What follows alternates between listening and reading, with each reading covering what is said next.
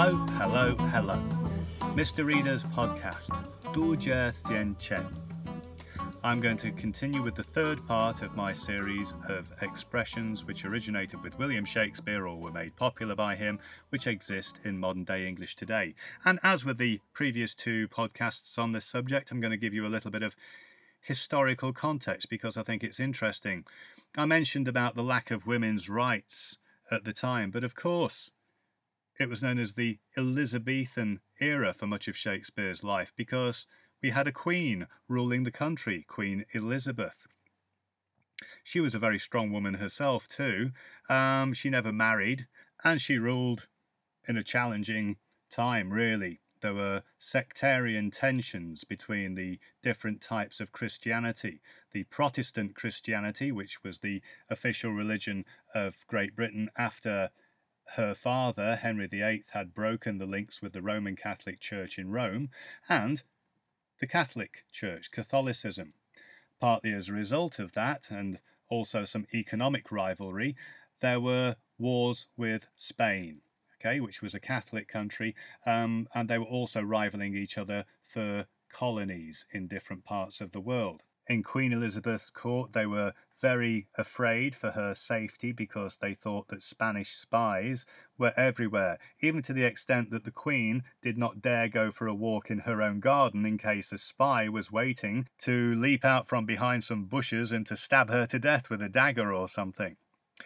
After that, the sectarian tensions continued into the reign of King James, which was known as the Jacobean period. And uh, that culminated, of course, in the famous gunpowder plot of 1605, where there was an attempt to assassinate King James and replace him with a Catholic monarch. Right, let's move on to some of the phrases then. Well, if they had succeeded, James would have been as dead as a doornail. That expression comes from Henry VI, Part 2. It means when something is completely dead, there's absolutely no sign of life in it. That mouse that's been caught in the trap, it's as dead as a doornail. If somebody is described as the devil incarnate, that comes from the play Titus Andronicus. It's used to describe really evil people like Adolf Hitler or Joseph Stalin or somebody like that who's ordered the deaths of millions and millions of people. Here's one in modern day English, which is quite common. Ah, my son, ever since he's come back from university for the university holidays, he's been eating us out of house and home. Eating somebody out of house and home comes from the play Henry the Fourth, Part Two, and uh, it refers to that somebody with a big appetite who's costing you a lot of money. Faint hearted comes from Henry VI, Part 1. If we describe something as being not for the faint hearted, then you have to be brave to try it. I remember the first time I tried stinky tofu, cho tofu. I thought, my goodness me, that's not for the faint hearted. Anyway, uh, here's another one forever and a day. Okay, refers to a long period of time. It can be in the negative sense, like, oh my goodness, the service in this restaurant is slow, eh? They're taking forever and a day to bring my food. Or it could be something more positive. It's often used in, say, love songs, for example. I will love you forever and a day, darling.